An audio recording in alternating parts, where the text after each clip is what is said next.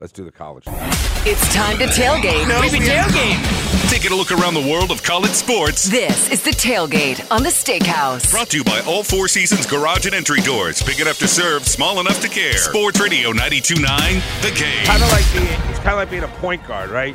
You got to distribute a little to the left. Got to distribute. You got to get Shelly and Gotta her get husband everybody involved, involved. right? You Gotta get gotta everybody involved. involved. You got to get uh, uh, Billy down the end there. Get everybody some Who's it- touches. right?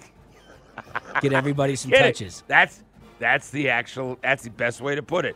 If you're in the middle, you got to get everybody some touches. Yeah. Anyway, what do we got? Yesterday, the 2024 SEC E football schedules were announced. So let's go through Georgia's. It was leaked a couple of weeks ago, but now it's official.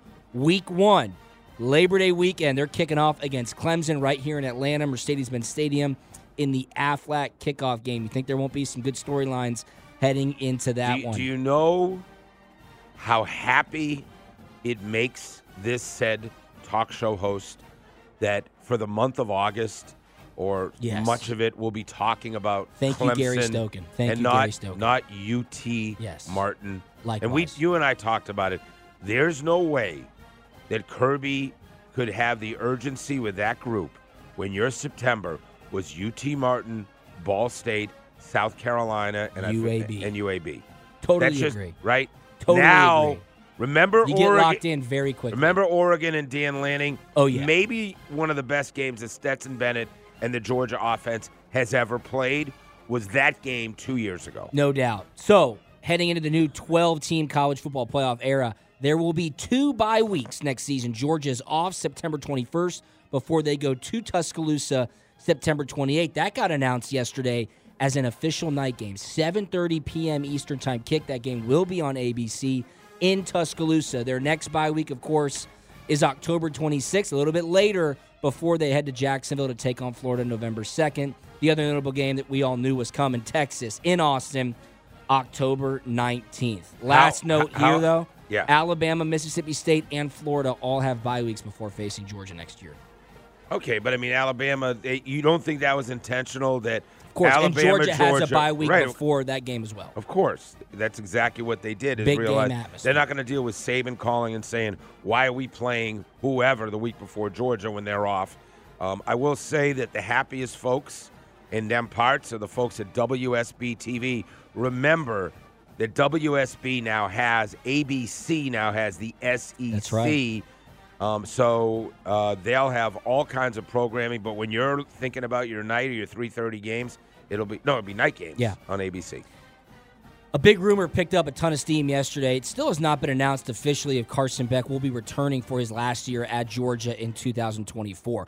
What would make that discussion take this long? Well, his NIL compensation. Our esteemed colleagues right here at 929 The Game, Mike Bell and Carl Dukes, were tweeting about how supposedly, allegedly, Carson Beck and his camp are asking the University of Georgia for $4 million in NIL compensation. Let me just tell you one thing right now, and I know this to be a fact Uh-oh. He's crumpling it up. that's not real. Right. Four million. If Carson Beck wanted four million dollars next year, you know what he'd do? He'd declare for the NFL draft. Now, will he be handsomely compensated if he does return? Yeah, of course, and he deserves that. Will it be in the remote stratosphere of four million dollars? Absolutely So what not. it- Those figures are not real. Is anybody making north of two million in NIL? from real endorsements, a Caleb Williams, a Shador Sanders, the gymnast Livy Dunn at LSU, yes, they most certainly are. From collective payments, literally come to this school, our donors will provide you this capital. I find that extremely hard to believe, and I've seen the statistics. I don't think that exists. But what do you- It's a fagazi, it's a wazi, it's a woozy, it's a fairy dust. It doesn't exist. It's never landed. It is no matter. It's not on the elemental chart. yeah, It's not real. right.